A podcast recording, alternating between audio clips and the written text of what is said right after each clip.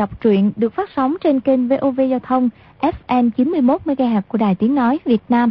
Trong chương trình đọc truyện kỳ trước, chúng ta đã theo dõi phần 83 bộ truyện Thiên Long Bát Bộ của nhà văn Kim Dung. Thì được biết, Du Thản Chi đa tạ Tiêu Phong đã cứu A Tử, nhưng mối thù giết cha thì không thể không trả. Mộ Dung Phục nuôi chí Phục Yên lấy cớ Tiêu Phong là người khất đan, nhưng lúc y đang yếu thế, nhảy ra đòi giao đấu để lấy lòng ủng hộ của Võ Lâm Trung Nguyên. Còn Đinh Xuân Thu vừa thua mấy trưởng nôn nóng trả thù. Do đó, Tiêu Phong cùng lúc đấu với ba người. Tuy không nao núng nhưng về lâu về dài sẽ đuối sức.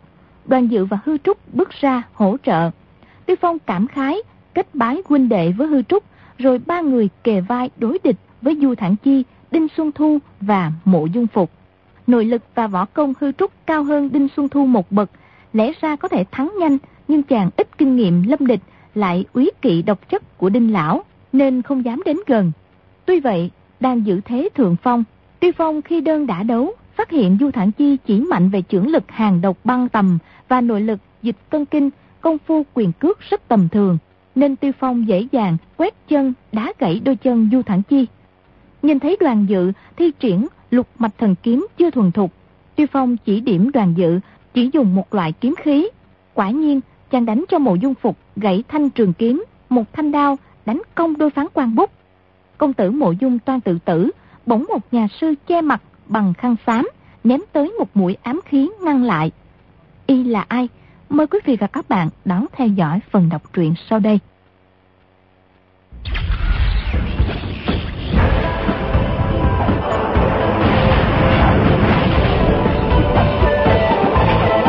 Thiên Long Bát Bộ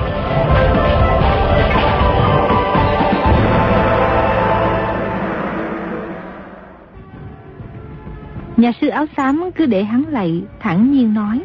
Xưa nay, những người nằm lên cơ nghiệp lớn đều phải trải qua trăm ngàn cây đất. Hán cao tổ cầu hòa ở Bạch Đăng, đường cao tổ đầu hàng trợ đột quyết. Giả tỷ, những vị đó cũng dùng kiếm lên tự tử giống ngươi. Thì chỉ có tâm địa hẹp hòi muốn tự giải quyết chuyện mình. Không nghĩ gì đến việc dựng nghiệp mở cõi. Đầu óc của ngươi thật là nông cạn, còn thua cả câu tiện hàng tính. Mộ dung phục dẫn quỳ dưới đất nghe giáo huấn, kinh hãi nghĩa bụng. Nhưng như vậy này biết hoài bảo của ta. Nên đem những bậc vua chúa lập quốc như thắng câu tổ, đừng câu tổ ta làm ví dụ. Hắn liền đáp. Mộ dung phục biết lỗi rồi. Nhà sư áo xám bảo. Vậy đi. Mộ dung phục kính cẩn dập đầu thêm ba cái nữa rồi mới đứng dậy. Nhà sư áo xám lại nói. Ngươi học chỉ đến nơi đến chốn mà thôi. Nhà mộ dung cô tô các ngươi cũng có võ công gia truyền thần kỳ tinh diệu. Thế gian không may bằng. Có lý đâu là chịu thua lục mạch thần kiếm của họ đoàn đại lý. người hãy coi đây. Đột nhiên lão đưa ngón tay trỏ ra điểm hờ ba cái. Lúc này đoàn chính thuần cùng ba thiên thạch đứng bên đoàn dự. Đoàn chính thuần đang dùng nhất dương chỉ để phong tỏa những quyệt đạo chung quanh vết thương của đoàn dự. Toàn rút cây phán quan bút cắm trên vai chàng ra. Không ngờ nhà sư áo xám điểm nhanh như chớp. Truy bút chỉ lay động một cái là bắn ra ngoài. Vẫn còn dư lực để cấm phập vào một cành tùng. Đoàn chính thuần cùng ba thiên thạch ngã ra, lập tức chuyển người đứng dậy, đều không khỏi kinh hãi. Rõ ràng nhà sư áo xám hạ thủ lưu tình, nếu không thì lão điểm hờ trên không cũng đủ hạ sát hai người rồi. Bỗng nghe nhà sư áo xám dõng dạc lên tiếng. Đó là tham hợp chỉ của nhà mộ dung các ngươi thì trước lão tăng sẽ được tiền nhân nhà ngươi dạy cho một chút võ ngoài. Còn biết bao nhiêu môn lão tăng chưa hiểu đến. Không lẽ một gã thiếu niên kém cỏi như ngươi mà sáng lập ra phép kỵ ông đập lưng ông danh tiếng của nhà mộ dung ở cô tô sao? Quần hùng vốn đều nể sợ qua danh của cô Tô Mộ Dung, nhưng họ thấy Mộ Dung Phục thảm bại trước đoàn dự, rồi lại bị Tiêu Phong kiềm chế, thì cho là nhà Mộ Dung Phục chỉ có hư danh, chẳng có gì gọi là quán thế. Bây giờ họ thấy nhà sư áo xám biểu diễn thần công, lại nghe lão nói đó chỉ là một chút vỏ ngoài, phép tham hợp chỉ của nhà Mộ Dung, thì bất giác lại sinh lòng kính cẩn bốn chữ cô Tô Mộ Dung. Nhưng ai cũng nghi ngờ tự hỏi Nhà sư áo xám kia là ai Lão có quan hệ gì với nhà mộ dung Nhà sư áo xám quay lại nhìn Tiêu Phong chấp tay nói Tiêu đại hiệp võ công trác tuyệt Quả nhân danh bất hư truyền Lão Tăng muốn thỉnh giáo mấy chiêu Tiêu Phong trốn đã đề phòng Thấy nhà sư thi lễ Cũng chắp tay đáp lễ nói. Không dám. Hai luồng nội lực chạm nhau Cả hai người đều rung lên một chút. Ngay lúc đó Một người áo đen tự như chim ưng khổng lồ Đột ngột từ trên không xẹt xuống. Ngay giữa nhà sư áo xám và Tiêu Phong Thân pháp người này vừa mau lẹ vừa kỳ quái Mọi người đều kinh hãi la lên. Lúc lão đáp xuống đất, Mọi người mới nhìn rõ Lão đang cầm một sợi dây dài. Đầu dây kia buộc vào một cành cây cách đó hơn 10 trượng. Người này cũng là một nhà sư, Che mặt bằng khăn đen, Chỉ để hở đôi mắt sáng loáng như có thần quang. Hai nhà sư một áo đen, một áo xám đứng nhìn nhau. Hồi lâu vẫn không ai lên tiếng. Thân hình cả hai đều rất cao. Nhưng nhà sư áo đen thì mập mạp, Còn nhà sư áo xám lại gầy gò. Tiêu Phong vừa vui mừng vừa cảm kích. Chàng thấy nhà sư áo đen dùng sợi dây dài để tung người vào Nhận ra ngay đây là đại hán áo đen đã cứu mạng mình ở tụ hiền trang. Hôm đó đại hán áo đen đội mũ giải, mặc áo tục da, Còn bây giờ lại mặc áo kiểu hòa thượng. Trong quần hùng tụ tập trên núi Thiếu Thất Cũng có nhiều người đã từng đến dự anh hùng hội ở tụ hiền trang. Nhưng khi đó đại hán áo đen chỉ xuất hiện trong nháy mắt rồi đi ngay. Không ai kịp nhìn rõ nên đều không nhận ra Sau một lúc lâu Đột nhiên hai nhà sư đồng thời lên tiếng. Ngươi! Chữ ngươi vừa ra khỏi miệng, cả hai lập tức ngừng lại. Sau một lúc, nhà sư áo xám hỏi. Ngươi là ai? Nhà sư áo đen cũng hỏi lại. Ngươi là ai? Quần hùng vừa nghe nhà sư áo đen nói mấy tiếng liền nghĩ thầm. Di hòa thượng này giống nói khang khang, chắc cũng là một vị cao tăng. Tiêu Phong nghe thanh âm thì đúng là đại hán áo đen bữa trước đã giáo quấn mình trên núi quan Chàng vô cùng xúc động, chỉ muốn chạy ra để tạ ơn cứu mạng. Nhà sư áo xám bỗng lên tiếng hỏi. Người ẩn núp tại chùa Thiếu Lâm mấy chục năm để làm gì? Nhà sư áo đen hỏi lại. Ta không muốn hỏi ngươi như vậy. Người ẩn núp trong chùa Thiếu Lâm mấy chục năm để làm gì? Hai nhà sư chỉ nói mấy câu. Quần tăng Thiếu Lâm từ quyền từ phương trượng trở xuống đều kinh dị, ngơ ngác nhìn nhau tự hỏi. Hai vị lão tăng này đã ở trong bản tự mấy chục năm, mà sao mình chẳng biết chút gì? Lại có việc này thật sao? Nhà sư áo xám đáp. Ta ẩn trong chùa Thiếu Lâm là để tìm kiếm mấy thứ. Nhà sư áo đen nói. Ta ẩn trong chùa Thiếu Lâm cũng để tìm kiếm mấy thứ. Ta đã tìm được rồi. Chắc rằng ngươi cũng đã tìm được. Nếu không thì sao chúng ta tỉ thí ba lần mà Thủy chung vẫn chưa phân cao thấp. Đúng vậy. Võ công của các hạ rất cao thâm bình sinh tại hạ chưa thấy ai bằng. Hôm nay chúng ta là tỷ thí nữa chăng? Tại hạ cũng rất bội phục võ công của các hạ. Bây giờ có tỷ đấu nữa, e rằng cũng khó mà phân biệt được thắng bại. Mọi người nghe hai nhà sư gọi nhau bằng các hạ tại hạ, không đúng ngôn ngữ của người xuất gia thì không sao hiểu được. Nhà sư áo xám lại nói. Vậy thì chúng ta chẳng nên gắn gượng tỷ thí làm gì nữa. Phải lắm, Hai nhà sư cùng gật đầu, sống dài đi đến một gốc cây lớn ngồi xuống, nhắm mắt như nhập định, không nói gì nữa. Mộ dung phục vừa hổ thẹn vừa cảm kích nghĩ thầm. Vị cao tăng này biết rõ tổ tiên ta. Không hiểu lão là bằng hữu của cha gia hay chính là cha gia. Từ đây ta phải nhờ vị cao tăng này chỉ điểm cho công cuộc phục hưng đại nghiệp. Hôm nay nhất định ta không thể quấy nhiễu lão. Hắn bèn đứng chờ một bên, quyết định đợi nhà sư áo xám đứng lên, rồi mới lại khấu đầu để xin lĩnh giáo. Dương Ngữ Yên nghĩ tới việc vừa rồi biểu huynh suýt nữa tự giận, nàng vẫn chưa hết kinh sợ, liền tới nắm tay áo hắn, nước mắt lã chả. Mộ dung phục khó chịu trong lòng, nhưng cũng biết rằng đây là hảo ý của nàng, nên cũng không đẩy nàng ra. Từ lúc hai dì lão tăng xuất hiện đến lúc hai người cùng ngồi dưới gốc cây, Hư Trúc vẫn cùng Đinh Xuân Thu kịch chiến không ngừng. Bây giờ quần hùng mới để mắt theo dõi hai người tỷ thí, một tỳ nữ ở cung linh thiếu là Cúc Kiếm chợt nhớ ra một việc, liền chạy đến chỗ 18 võ sĩ khất đang nói. Chủ nhân ta đang cùng người tỷ đấu, muốn xin chút rượu để tăng gia khí lực. Rượu ở đây nhiều lắm, cô nương cứ lấy mà dùng. Gã liền xách hai bình rượu đưa ra, Cúc Kiếm cười đáp. Đa tạ, chủ nhân ta không uống được nhiều, một bình là đủ lắm rồi. Nàng cầm bình rượu mở nút ra, từ từ lại gần chỗ hư trúc cùng Đinh Xuân Thu đang đánh nhau, rồi cất tiếng gọi. Chủ nhân, Chủ nhân lấy rượu mà gieo sinh tử phù vào người tinh túi lão quái. Nàng xách ngang bình rượu hất mạnh ra Một tia rượu giọt ra lẹ như tên bắn đến chỗ hư trúc. Ba cô Mai Lan Trúc đều vỗ tay quan hô. Cúc muội tuyệt diệu. Bỗng từ sau núi Có một giọng nữ cất tiếng hát cao chút một cành hồng thấm điểm mùi hương, Mưa gió du sơn luống đoạn trường. Nô gia dương quý phi chính thị, Hảo tử mềm môi, Say túy lúy, Trầm hương đình chỉ muốn ngủ chùi. Hư Trúc cùng Đinh Xuân Thu kịch đấu đã lâu Mà chưa thủ thắng được. Chợt nghe bọn thuộc hạ cung linh thứ, Bảo y dùng sinh tử phù để đối phó. Tuy y vẫn biết môn này tàn ác bá đạo, Nhưng thấy cúc kiếm phóng rượu đến nơi Thì cũng đưa tay ra hứng lấy một dốc ngay lúc đó từ sau núi có 8 người tiến ra Chính là cầm tiên Khang Quảng Lăng Kỳ ma Phạm Bách Linh Thư ngại Cẩu Độc Quả cuồng Ngô Lãnh Quân Thần y Tiết Mộ Qua Xảo tượng Phùng A Tam Hoa si Thạch Thanh Lộ Khí mê Lý Quỷ Lỗi Cả bọn hàm cốc bát hữu Tám người này thấy hư trúc cùng Đinh Xuân Thu đang quyền qua trưởng lại chiến đấu hăng hái, liền reo hò trợ quay. Chuyện môn sư thúc, hôm nay lão dân gia phải trổ thần thông phải giết lão tặc Đinh Xuân Thu, báo thù cho sư tổ cùng sư phụ. Cúc kiếm phun rượu về phía hư trúc, nhưng võ công nàng chưa cao lắm, nên cũng có một phần lớn phun về phía Đinh Xuân Thu. Tinh tú lão quái đã ác đấu cùng hư trúc đến quá nửa giờ, nhưng đối phương thủ pháp tinh diệu vô cùng, nên hắn không có lúc nào rảnh tay để thi triển tà thuật Đột nhiên hắn thấy một tia rượu bắn tới liền nghĩ ra một kế, bèn dẫn kình vào tay áo bên trái phất lên. Tức thì một cơn mưa rượu bắn vào hư trúc. Lúc này công lực toàn thân hư trúc đang vận chuyển ra ngoài. Hàng ngàn hàng dạng giọt rượu bay tới, chưa dính vào đến áo là đã bị hất ra. Đột nhiên cúc kiếm la lên một tiếng úi chao rồi loạn choạng. Thì ra Đinh Xuân Thu phất tay áo làm mưa rượu.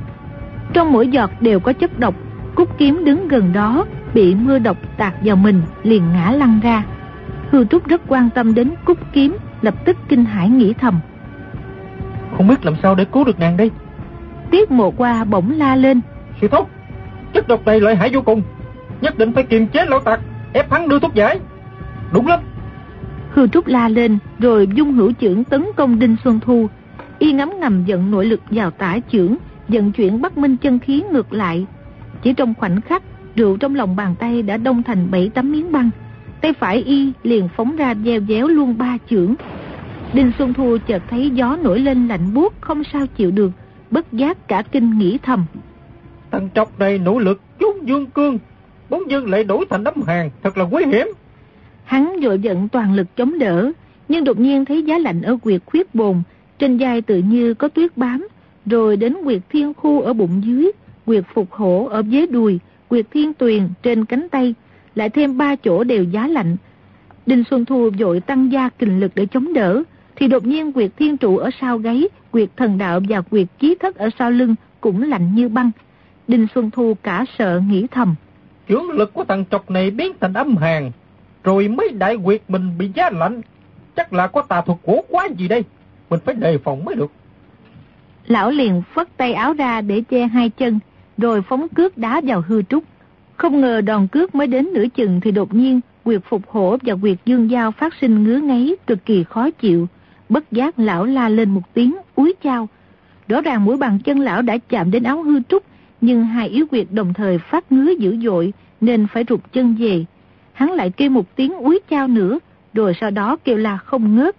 Bọn đồ đệ lão vẫn đang ca tụng Tân tấu lão tiên thần thông quảng đại thiên hạ vô song, tên trọc kia chúng phải tiên thuật mà còn chưa tự biết. Lão nhân gia đá một phát trời long đất lở phóng một chưởng nhật quyệt lưu bờ. Tần tú lão tiên tay phất cáo bào miệng niệm chân ngôn. Bọn tà môn ngu quỷ xà thần, chúng bay chết không đủ đất mà chôn. Những câu ca tụng tinh tú lão tiên hòa lẫn với tiếng la úi chao luôn miệng của tinh tú lão quái, thực ra chẳng ăn nhập chút nào Mấy tên tinh khôn thì ngẩn người im miệng, nhưng số đông vẫn ráng gân cổ lên mà nịnh hót. Chỉ trong khoảnh khắc, Đinh Xuân Thu thấy bảy quyệt đạo khuyết bồn thiên khu, phục hổ, thiên tuyền, thiên trụ, thần đạo, chí thất, đồng thời tê dại, rồi ngứa ngáy như bị muôn ngàn con kiến đốt không sao chịu nổi. Bảy miếng rượu đông cứng thành băng. Lại có chứa nội lực của hư trúc đã xuyên vào cơ thể hắn. Băng thì tan mất, nhưng nội lực vô hình vẫn còn chạy trong kinh mạch Đinh Xuân Thu. Lão chân tay luống cuốn, thò tay vào bọc lấy ra bảy tám thứ thuốc giải độc uống liền một lúc, lại giận nội tức năm sáu lần mà quyệt đạo lại càng ngứa ngáy thêm. Nếu là người khác đã sớm lăn xuống đất rồi, nhưng Đinh Xuân Thu bản lĩnh ghê người, vẫn gắn gượng chống đỡ. Chân lão bước loạn troạn như người say rượu, sắc mặt lúc đỏ bừng lúc trắng nhợt, hai tay xua loạn lên coi rất khủng khiếp. Bảy miếng sinh tử phù của hư trúc chế biến từ rượu, so với loại bình thường cũng có chỗ đặc biệt. Bọn môn đồ phái tinh tú thấy tình trạng sư phụ khốn đốn như vậy đều yên lặng, chỉ có mấy gã còn ráng kêu. Tinh tú lão tiên đang giận đại la kim tiên thần công, rồi tiểu hòa thượng kia sẽ biết bùi lợi hại. Lão tiên chỉ niệm một tiếng chân ngôn là ba hồn sáu phách của tiểu hòa thượng kia nát ra như cam. Nhưng những câu nói này ra chiều gượng gạo, không hăng hái như trước nữa. Lý quỷ lỗi lớn tiếng hát. Ngủ qua mã thiên kim cừu, gọi trẻ đem đổi lấy rượu ngon, cùng người giải dạng nỗi buồn. Lý Tế Bạch chính thị là ta.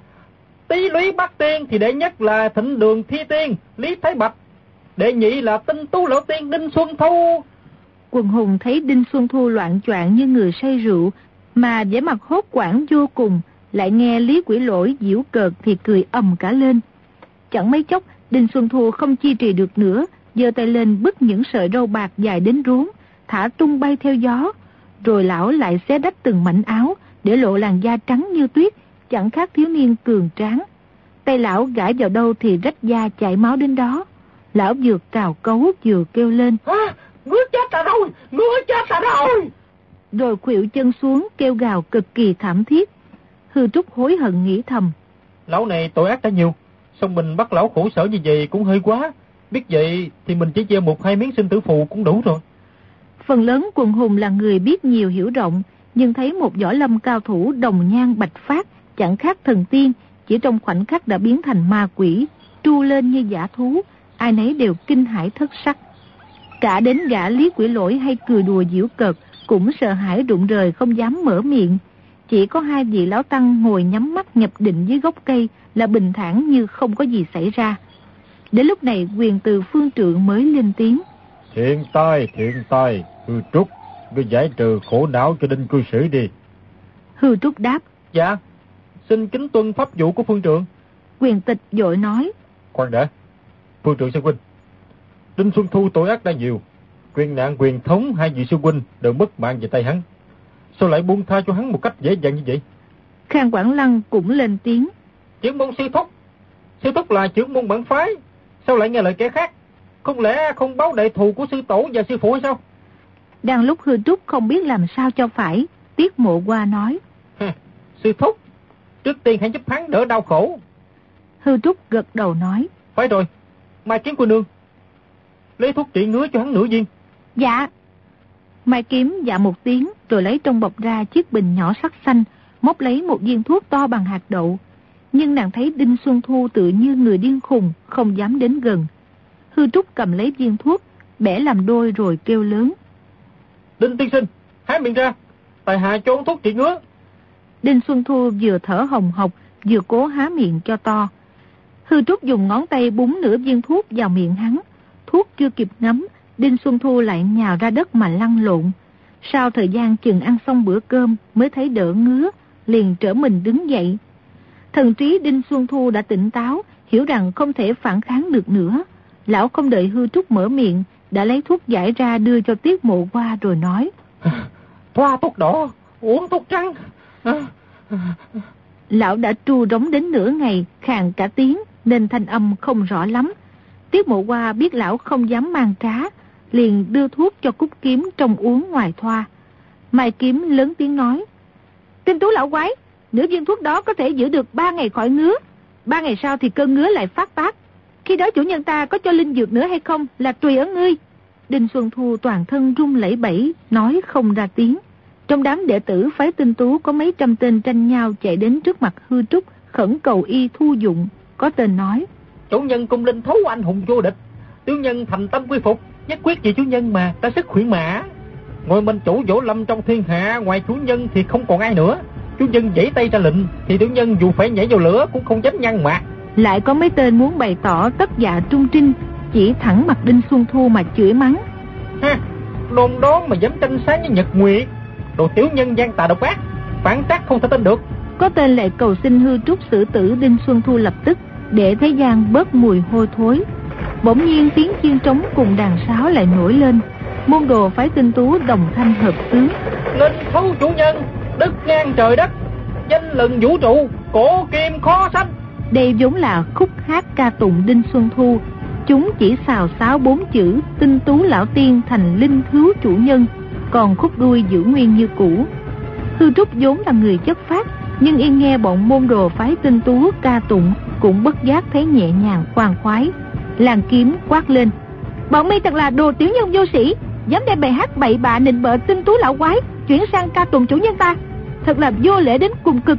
Bọn môn đồ phái tinh tú sợ hãi vô cùng, có kẻ nói Dạ, dạ, tiểu nhân su thời Dĩ nhiên cái gì cũng ờ, phải sửa đổi Xin tiên cô nương mới lượng bao dung Bốn vị tiên cô à, Qua nhường nguyệt hẹn đã hơn Tây Tử là dự quý phi. Bọn môn đồ phái tinh tú Sau khi sụp lạy hư trúc Rồi kéo nhau lại đứng sau lưng các động chúa đảo chúa Tên nào cũng dương dương tự đắc Danh mặt lên nhìn trời. Chẳng thèm để ý đến quần hào Trung Nguyên Ban chúng cái bang Và các tăng lữ chùa Thiếu Lâm nữa. Quyền từ nói Hư trúc Ngươi tự lập môn phái Sau này nên theo chính đạo Dẫn dắt đệ tử không làm điều trái Tạo phúc cho giang hồ. Được như vậy thì tại gia hay xuất gia Cũng là một mà thôi. Hư trúc nghẹn ngào nói. Dạ Hư trúc xin nghe lời phương trưởng dạy dỗ. Cái tội khai trừ khỏi môn phái Thì không thể xóa được Nhưng phạt trượng thì có thể miễn cho. Bỗng có người cười ha hả rồi nói. Ta cứ tưởng chùa Thiếu Lâm coi trọng giới luật Chấp pháp nghiêm như núi. Ngờ đâu Cũng chỉ là hạng xuôi theo chiều gió mà định mở kẻ mạnh.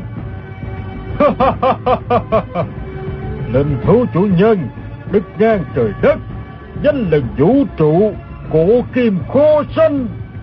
Mọi người quay lại nhìn xem người đó là ai. Té ra là quốc sư Cưu Ma Trí của nước thổ phồn. Quyền từ biến sắc mặt nói. Quốc sư lấy đại nghĩa mà trách cứ Lão Tăng biết lỗi rồi. Quyền tịch sư đệ Chuẩn bị pháp trượng Dạ. Pháp trượng đã sẵn sàng. Lão Tăng bảo hư trúc. Hư trúc. Hiện giờ ngươi còn là đệ tử chùa Thiếu Lâm Mau nằm xuống thọ hình. Dạ. Hư trúc không lưng đáp dạ Rồi y quỳ xuống trước mặt quyền từ và quyền tịch hành lễ Nói. Đệ tử là hư trúc Đã vi phạm với luật bản tự Cung kính nhận hình phạt của phương trượng Cùng thủ tòa với lục diện Bọn môn đồ phái tinh tú nổi lên la ó om sòm. Tăng lữ chùa Tiếu Lâm lại dám mạo phạm đến quý thể của lão nhân gia sao? Các ngươi mà đụng đến một sợi lông chân của lão nhân gia Thì ta quyết cùng các ngươi sống chết một phen. Dù ta có phải tan xương đất thịt Chết vì chủ nhân cũng lấy làm vinh hạnh. Ta lấy chữ trung làm đầu Quyết nhân hết máu thịt toàn thân cho chủ nhân cung linh thấu Dư bà bà cả giận quát lên. Sao bọn yêu ma quỷ quá các ngươi Dám gọi hai tiếng chủ nhân Câm miệng ngay lập tức. Bọn môn đồ phái tinh tú thấy dư bà bà quát mắng Lập tức im thinh thích Kinh hãi đến không dám thở mạnh. Thủ tòa giới lục diện của chùa Thiếu Lâm Là quyền tịch quát lên. Dũng hình Mấy chấp pháp tăng cởi tăng bào của hư trúc Để hở lưng y ra. Một nhà sư dơ côn toan đập xuống Hư trúc nghĩ thầm. Ta chịu phạt trượng Là vì đã phạm giới luật.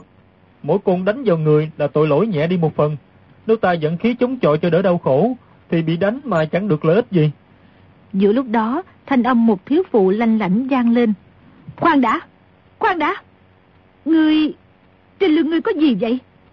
Mọi người đều nhìn vào lưng hư trúc, Thì thấy trên lưng y có chín chấm đen. Những nhà sư thụ giới thường đốt hương điểm vào đỉnh đầu, Nhưng hư trúc không những có nốt tàn hương trên đỉnh đầu, Mà sau lưng cũng có. Những vết tàn hương sau lưng y Lớn bằng đồng tiền Hiển nhiên đã đốt từ thuở nhỏ, Rồi theo người mà lớn lên, Bây giờ trông vẫn rất rõ ràng. Quần hùng còn đang kinh ngạc Thì một thiếu phụ đứng tuổi từ đám đông chạy ra, Mặc áo màu xanh nhạt, Tóc dài xõa xuống vai. Hai gò má đều có ba ngấn máu như bị cào, Chính là vô ác bất tác Diệp dị nương Trong tứ đại ác nhân. Mụ nhảy sổ lại, Hai tay đẩy hai chấp pháp tăng chùa Thiếu Lâm, Rồi túm lấy dây lưng hư trúc cởi tuột ra, Toàn kéo quần y xuống. Hư trúc cả kinh đứng bật dậy Lùi lại mấy bước rồi hỏi Nè nè bà Bà làm gì vậy Diệp Nhị Nương toàn thân phát run, la lên. Ngươi, ngươi là con ta. Rồi mụ giang hai tay ra toan ôm lấy hư trúc. Hư trúc né mình tránh khỏi. Thành ra Diệp Nhị Nương ôm vào khoảng không. Mọi người đều tự hỏi. Bà đây chắc bị điên rồi. Diệp Nhị Nương nhào tới mấy lần nữa đều bị hư trúc tránh được hết. Mụ điên cuồng la lên. Hải Nhi, sao con không chịu nhận mẫu thân? Hư trúc chấn động như bị sét đánh trước mặt hỏi. Bà, bà là mẫu thân của ta sao? Hải Nhi, lúc ta mới sinh ngươi, đã điểm vào sau lưng và hai bên mông chính nốt tàn hương. Ngươi xem có đúng vậy không? Hư trúc cả kinh vì hai bên mông y có chính nốt tàn hương thật. Y đã thấy từ nhỏ nhưng chẳng hiểu lai lịch ra sao. Lại vì mắc cỡ nên không kể với ai. Những lúc tắm rửa, y thấy vậy còn cho là mình có duyên với Phật môn nên trời sinh ra thế. Vì vậy mà lại càng một lòng theo Phật Pháp. Bây giờ y nghe Diệp Nhị Nương hỏi mà tưởng như xét đánh giữa trời quang, rung lên đáp. Có, có, hai bên, hai bên mông ta có chính nốt tàn hương, là vô bà, vô, vô mẫu, vô, vô bà đã châm vào hả? Diệp Nhị Nương khóc rống lên nói. Phải rồi, phải rồi, nếu không phải ta châm thì làm sao ta biết được. Ta, ta tìm thấy con rồi, tìm thấy đứa con yêu quý của ta rồi.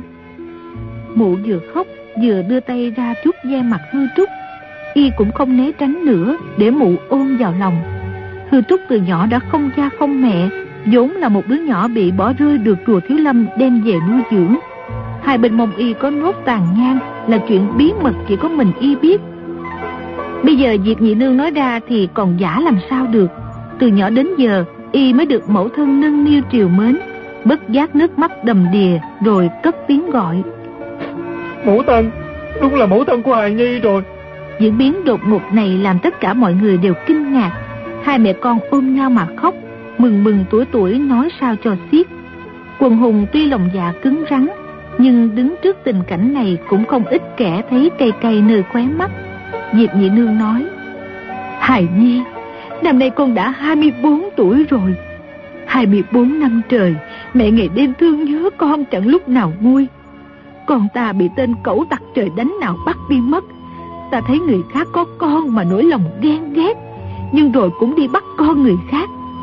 Nhưng, nhưng con của người ta đâu có bằng con chính mình sinh ra. Nam Hải ngạc thần cười ha hả rồi nói. Ha, ta muội mụ cứ thấy con nhà ai trắng trẻo dễ thương là mụ bắt trộm về nựng nịu chơi, lúc chán lại bỏ cho chết. Thì ra vì con mụ bị người ta bắt trộm nên mụ mới làm vậy. Vậy mà nhạc lão nhị đã hỏi mụ không biết bao nhiêu lần, mụ vẫn không chịu nói. Được lắm, hư trúc tiểu tử. Má má ngươi là nghĩa mũi ta, nhưng mau kêu ta một tiếng nhạc lão bá đi. Nam Hải ngạc thần thấy hư trúc võ công cao siêu khôn lường, lại là chủ nhân cung linh thứ, mà mình lại được đứng vào hàng tiền bối của y, thì nỗi vui mừng của lão không cần phải nói. Dân Trung Hạt lắc đầu nói. Không được, không được. Hư trúc tử là nghĩa huynh của sư phụ ngươi.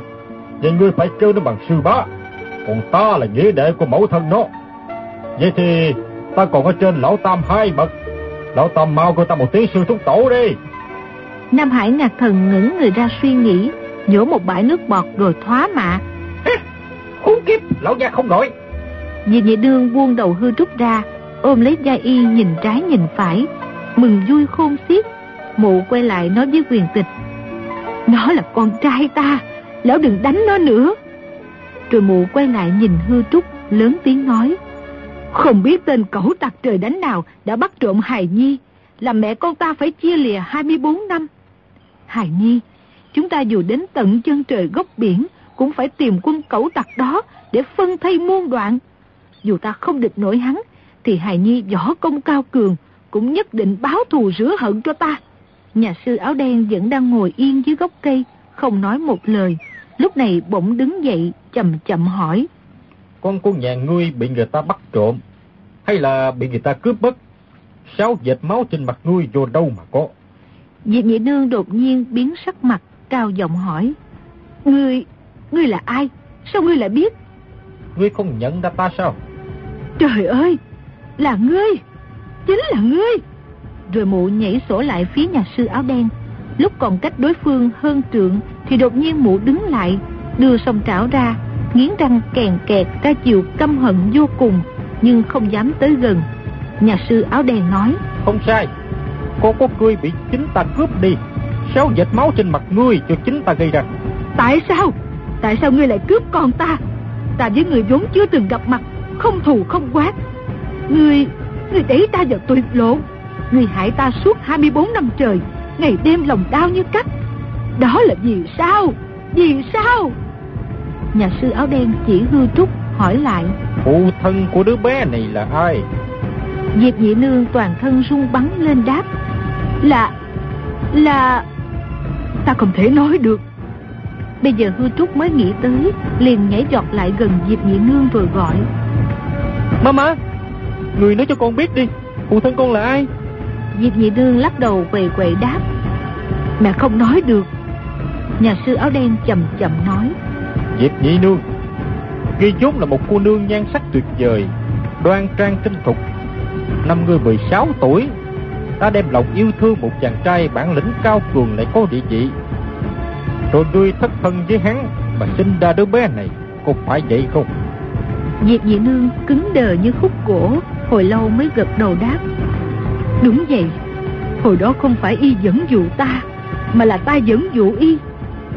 Chàng trai kia chỉ nghĩ tới thanh danh cùng tiền đồ của mình, không nghĩ đến một cô nương nhỏ tuổi chưa chồng đã có con, lâm vào cảnh ngộ cực kỳ thê thảm. Không, không, y vẫn săn sóc đến ta, cho ta rất nhiều tiền bạc, sắp xếp sinh kế cho ta. Vậy thì sao hắn lại để ngươi phiêu bạc giang hồ? Ta không thể làm vợ y, làm sao y có thể lấy ta làm vợ được? Y là người tốt, đối xử với ta rất tốt. Chính là ta không muốn làm liên lụy tới y. Y, y là người tốt. Nghe mụ nói, thì ra vẫn còn quyến luyến người tình đã bỏ rơi mình. Mối tình xa xưa không vì cuộc sống khổ não mà tàn phai cùng tuyến nguyệt.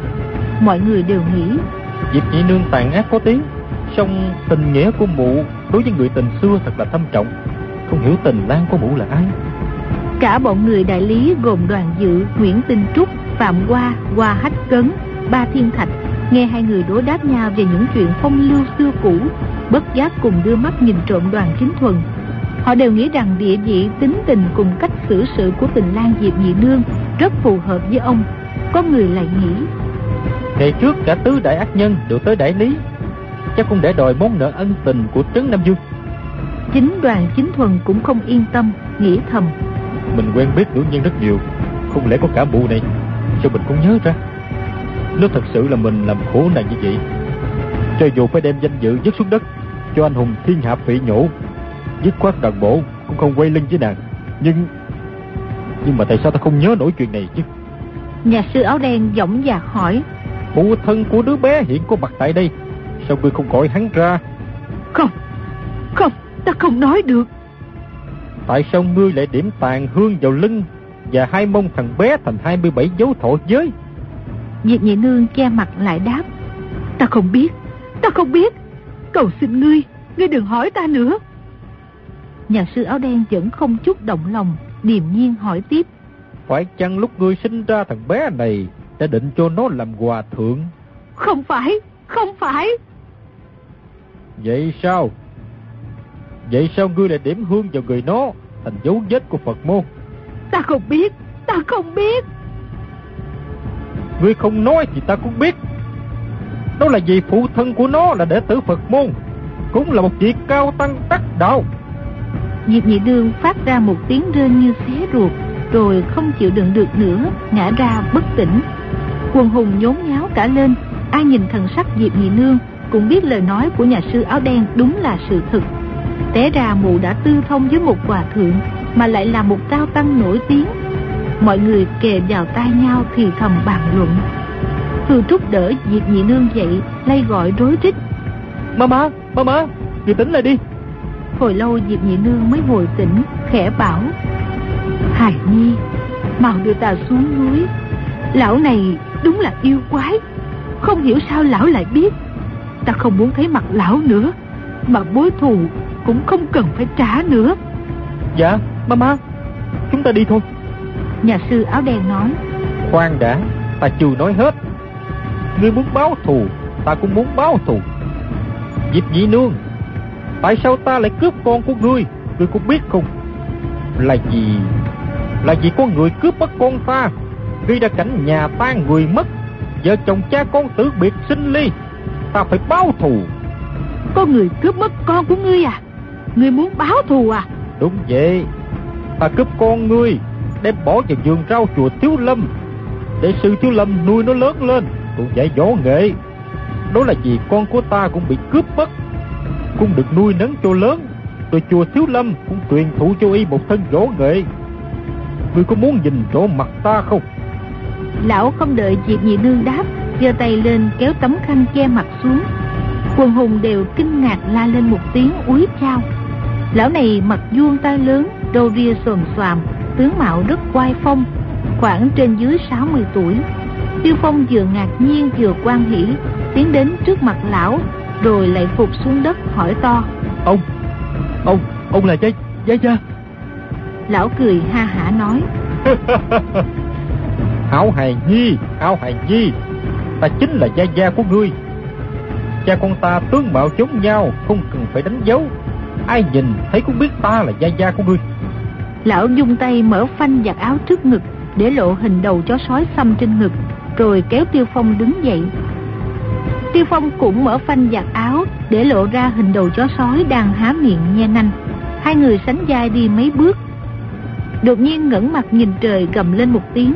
Tiếng gầm như cuồng phong bão tố vang vọng đi rất xa, Tự như chấn động có một khoảng rừng. Mấy ngàn hào kiệt nghe thấy đều phải run sợ. Yên dân thập bát kỵ cũng rút trường đao ra cất tiếng hòa theo. Chỉ có 20 người mà thanh thế hùng mạnh như thiên binh dạng mã. Tiêu Phong lấy trong bọc ra một gói nhỏ bằng giải dầu, Mở lấy ra một mảnh giải rất lớn. Đây chính là di văn trên vách núi ngoài nhạn môn quan Mà Trí quan Hòa Thượng đã in lại rồi tặng cho chàng. Trên mặt giấy có những chữ khất đan màu trắng nổi trên nền đỏ của máu. Lão già rậm râu chỉ mấy chữ cuối cùng cười nói. Tiêu diễn sơn tuyệt bút. Tiêu diễn sơn tuyệt bút. Hài nhi Hôm đó ta đau lòng quá. Nhảy xuống vực thẳm để tự giận. Không ngờ chưa tận số. Rơi trúng một cành cây bên vách núi nên chưa chết. Sau đó ta không muốn chết nữa, Mà đặt ra mục tiêu rửa hận. Ngày đó ngoài nhận môn quan, Bọn hào kiệt trung nguyên chưa hỏi câu nào. Giết chết người mẹ không biết võ công của con. Hài Nhi Con nói đi Mối thù này có nên trả hay không? Tiêu Phong cũng nói.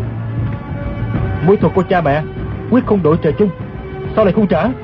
Tiêu Diễn Sơn nói. Số người sát hại mẫu thân ngươi Ngày hôm đó đã bị ta đánh chết Và bị thương nên quá nữa. Trí quan hòa thượng sẽ tội tự sát Triệu tiền tôn Ta bị giết. Ban chủ cái ban uôn kiếm thông May mắn đã bắt bệnh mà chết. Nhưng tên đại ác đứng đầu bọn ác nhân hiện vẫn còn sống. Hài Nhi còn nói đi Phải xử trí hắn như thế nào? Tiêu Phong gấp rút hỏi. Người đó là ai? Tiêu Diễn Sơn lại gầm lên một tiếng rùng rợn rồi quát lớn. Người đó là ai? Một quan lão như điện Đảo qua nhìn khắp quần hào một lượt. Kẻ nào chạm vào ánh mắt lão cũng rung lên. Bọn họ không liên quan gì đến vụ sát hại mẫu thân Tiêu Phong ngoài nhà môn quan nhưng đã lỡ nhìn vẻ mặt cha con Tiêu Phong Thì đều khiếp sợ, Không dám nhúc nhích chân tay, Không dám mở miệng nói nửa lời, Chỉ sợ tai họa giáng xuống đầu. Tiêu Diễn Sơn nói, Hài Nhi, Hôm đó ta cùng mẫu thân đưa ngươi sang thăm bà ngoại. Không ngờ tới nhận môn quan Thì mấy chục tên võ sĩ Trung Nguyên Đột nhiên xông ra giết sạch bọn tùy tùng, Lại giết cả mẫu thân ngươi. Đại Tống với Khất Đan đã có thâm thù, Tàn sát lẫn nhau cũng chẳng lạ gì. Nhưng trong bộ võ sĩ mai phục phía sau núi Lại có kẻ dự mưu. Ngươi có biết gì cớ gì không? Tiêu Phong đáp. Hài Nhi có nghe Trí quan Hòa Thượng nói. Bọn họ được tin báo rằng Võ sĩ Khất Đan muốn đến chùa Thiếu Lâm Để cướp kinh điển võ học. Đem về cho binh tướng nước điêu luyện tập Để sau này chiếm Giang Sơn Đại Tống. Vì vậy mà họ phục kích tấn công đột ngột Lại tàn sát cả mẫu thân Hài Nhi. Tiêu Viễn Sơn cười thê thảm rồi nói Ngày đó ta không hề cố ý cướp đoạt kinh điển võ học của chùa Thiếu Lâm. Chắc là bọn chúng du quan cho ta. Được lắm. Tiêu Diễn Sơn này quyết không chịu nhịn Chúng ta du quan Thì ta cũng phải cho chúng biết ta 30 năm nay, Tiêu mổ đã ẩn núp trong chùa Thiếu Lâm. Kinh điển võ học đã xem kỳ thích. Một cao tăng thiếu lâm kia, Giả tỷ các ngươi lại ra nhận môn quan mai phục, Thì cũng không làm gì được ta đâu. Quần tăng thiếu lâm nghe tiêu diễn sơn nói vậy Đều không lạnh mà run. Ai cũng nghĩ rằng lão không nói dối. Võ công bản phái đã bị người liêu học lén. Nếu lão đem về truyền thụ cho bọn võ sĩ khất đan Thì chúng như hổ thêm cánh Làm sao đối phó được? Hết thảy quần hùng trên núi đều có chung ý nghĩ. Hôm nay nhất định không để cho lão già này xuống núi. Tiêu Phong nói Dạ dạ. Năm xưa tên đại ác giết mẫu thân của con Là do hiểu lầm chứ không phải thực tâm tàn độc. Có điều Hắn đã hạ sát phu phụ họ Kiều Nghĩa phụ, nghĩa mẫu của con. Nên đổ tiếng ác cho con Thì nhất định không thể tha thứ được. Hài Nhi chưa hiểu hắn là ai Xin gia gia nói cho biết. Hài Nhi Con lầm rồi. Hài Nhi làm sao? Ừ Lầm rồi. Phu phụ họ Kiều là do ta giết. Tiêu Phong cả kinh lạc giọng hỏi. Là dây gia chết sao? Tại Tại sao chị Ngươi là con ruột của ta. Lẽ ra gia đình ta, cha con, vợ chồng, đoàn tụ một nhà, vui vẻ biết mấy. Vậy mà bọn võ lâm Nam Triều có người khất đang không bằng heo chó. Chúng ta không động gì đến họ. Họ cũng giết vợ ta, Bắt con ta cho người khác nuôi. Phu phụ họ Kiều đã mạo xưng là song thân ngươi, Đoạt mất hạnh phúc của trời ban cho ta. Không chịu nói rõ chân tướng cho con biết.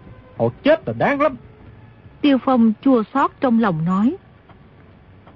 Nghĩa phụ nghĩa mẫu Có ân nghĩa rất sâu xa với Hài Nhi.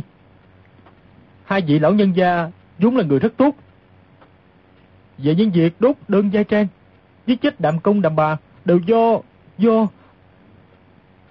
Không sai. Những việc đó đều do ta làm. Bọn này đã biết rõ kẻ chứa bưu giết người Ở ngoài nhãn môn quan ngày trước Mà không chịu nói ra Tên nào cũng che giấu cho hắn Lại còn chưa đáng chết sao? Tiêu Phong lặng lặng nghĩ thầm. Mình khổ sở điều tra tên đại ác ma là ai? Té ra chính là Gia Gia Lại còn Lại còn Chàng chậm rãi nói. Quyền khổ đại sư chùa Thiếu Lâm Đã về dỗ công cho Hài Nhi. Mười năm trời không hề gián đoạn. Hài Nhi có được ngày hôm nay. Hoàn toàn nhờ ân sư tài bồi. Nói tới đây chàng cúi đầu xuống Bất giác nhỏ lệ Tiêu Diễn Sơn nói. Bọn võ lâm Nam Triều âm hiểm gian trá Làm gì có ai tử tế? Lão quyền khổ cũng bị ta phóng chuẩn đánh chết. Quần tăng chùa Thiếu Lâm đồng thanh tụng niệm. A-di-đà Phật A-di-đà Phật.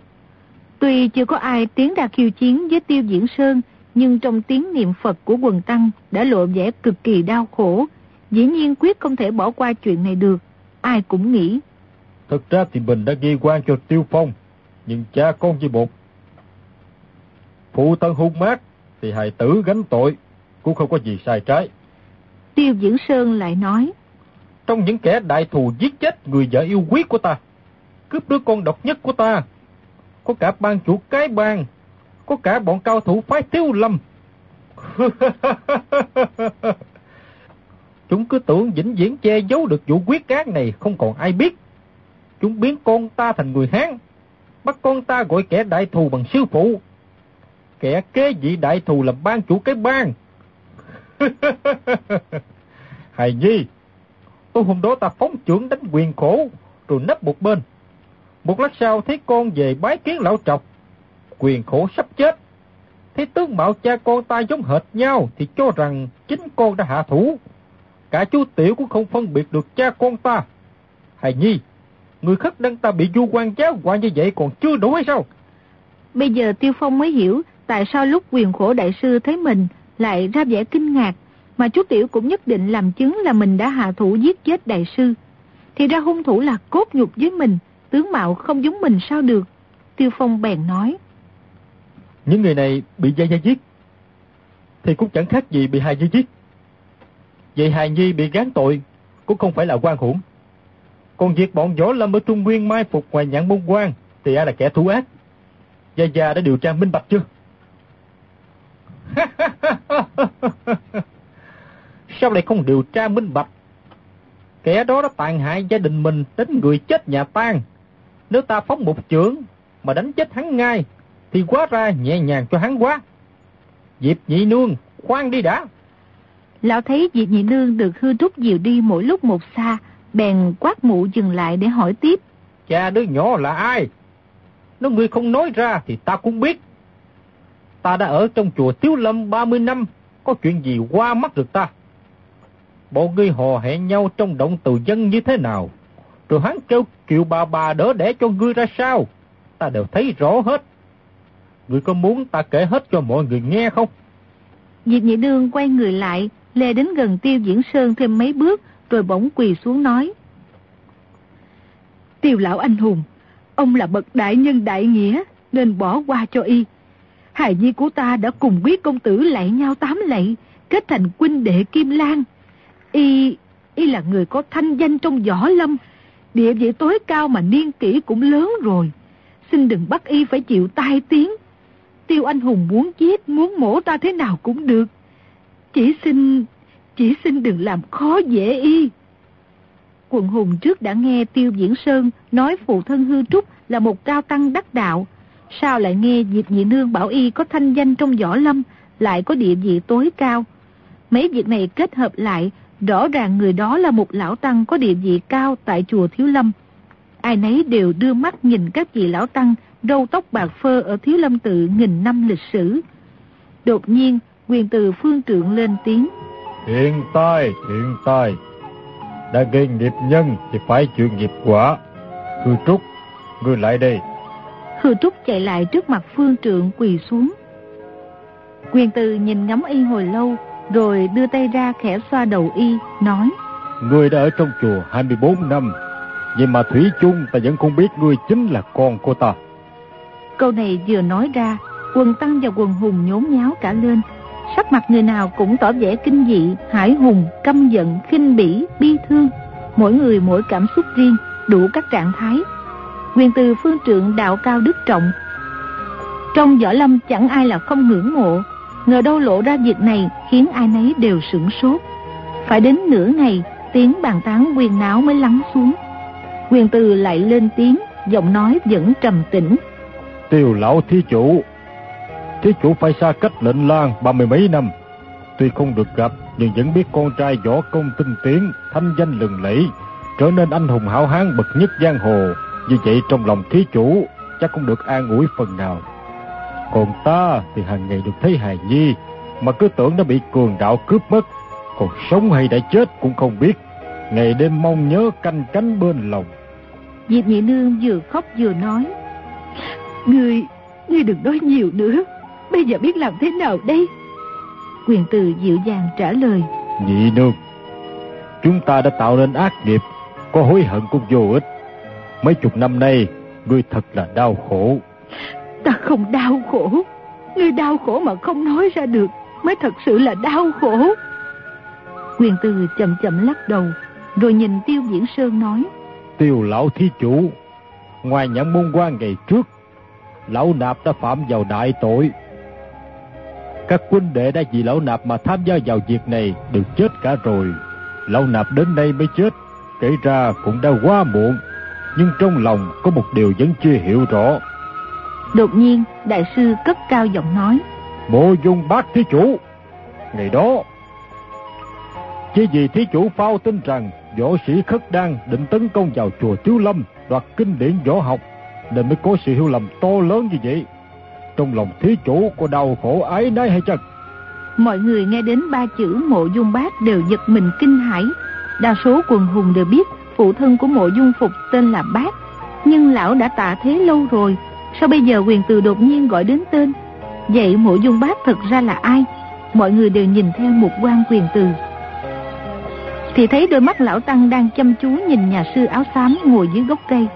Nhà sư áo xám bật cười rồi đứng dậy nói. Phương trượng đại sư, nhãn quan đại sư thật là lợi hại, ta nhận ra tại hạ sao? Rồi lão đưa tay kéo tấm khăn bịt mặt xuống để lộ ra khuôn mặt tuấn nhã, đôi mày bạc phơ dài rủ xuống má. Mộ dung phục vừa kinh ngạc vừa vui mừng la lên. Dạ dạ, dạ dạ, chưa chết sao? Lúc đó trong lòng y nổi lên rất nhiều nghi vấn. Ngày phụ thân tạ thế, Chính tay y sờ xem hơi thở mấy lần Chính tay y khâm liệm an táng Bây giờ phụ thân còn sống sờ sờ, Tất nhiên khi đó đã vận thần công để bế khí giả chết. Sao lão nhân gia lại giấu giếm cả đứa con ruột thịt để làm gì? Quyền từ nói, Mộ dung lão thí chủ, Ta cùng thí chủ giao hảo lâu năm, Dĩ nhiên rất tin tưởng lời thí chủ. Ngày trước, Thí chủ báo với ta cái tin đó, Ta chẳng nghi ngờ gì. Sau khi giết lầm người tốt, Lão nạp không tìm thấy thí chủ nữa. Rồi được tin thí chủ mắc bệnh qua đời Lão nạp đau xót vô cùng. Cứ nghĩ rằng thí chủ cũng như bần tăng Sơ ý tin lời người khác gây nên tội lỗi. Hối hận rồi quốc khí không tan được mà nên nổi Ngờ đâu. Đại sư thở dài, Tỏ ra vừa hối hận vừa quán trách mộ dung bác. Tiêu Diễn Sơn cùng Tiêu Phong đưa mắt nhìn nhau. Bây giờ hai người mới hiểu Kẻ phao tin để Đại Tống và Khất Đan chém giết nhau Chính là mộ dung bác. Tiêu Phong chợt nghĩ. Chuyện bi thảm ngoài ải nhạn môn quan là do quyền từ cầm đầu. Nhưng lão là phương trưởng trừ Thú Lâm Dĩ nhiên phải quan tâm đến sự tồn vong của Giang Sơn Đại Tống Và kinh điển do học của bản môn. Phải theo đại nghĩa mà làm. Vậy sao lão phát giác ra mình đã sai lầm Bèn đem hết sức bù đắp lại. Vậy thì kẻ đại ác là mộ dung bác Chứ không phải là quyền từ Còn mộ dung phục thì nghe quyền từ nói Lập tức hiểu ra. Và già phò tình giả Là muốn châm ngòi cho Tống Liêu đánh nhau Đại yên ta đứng giữa hưởng lợi. Sau đó dĩ nhiên quyền từ phải nghi ngờ chất vấn. Gia Gia làm sao trả lời được? Gia Gia vốn mang thân phận đại anh hùng hào kiệt, Dĩ nhiên không thể nhận lỗi đó mà quỷ hoại thanh danh. Lão nhân gia hiểu rõ quyền từ.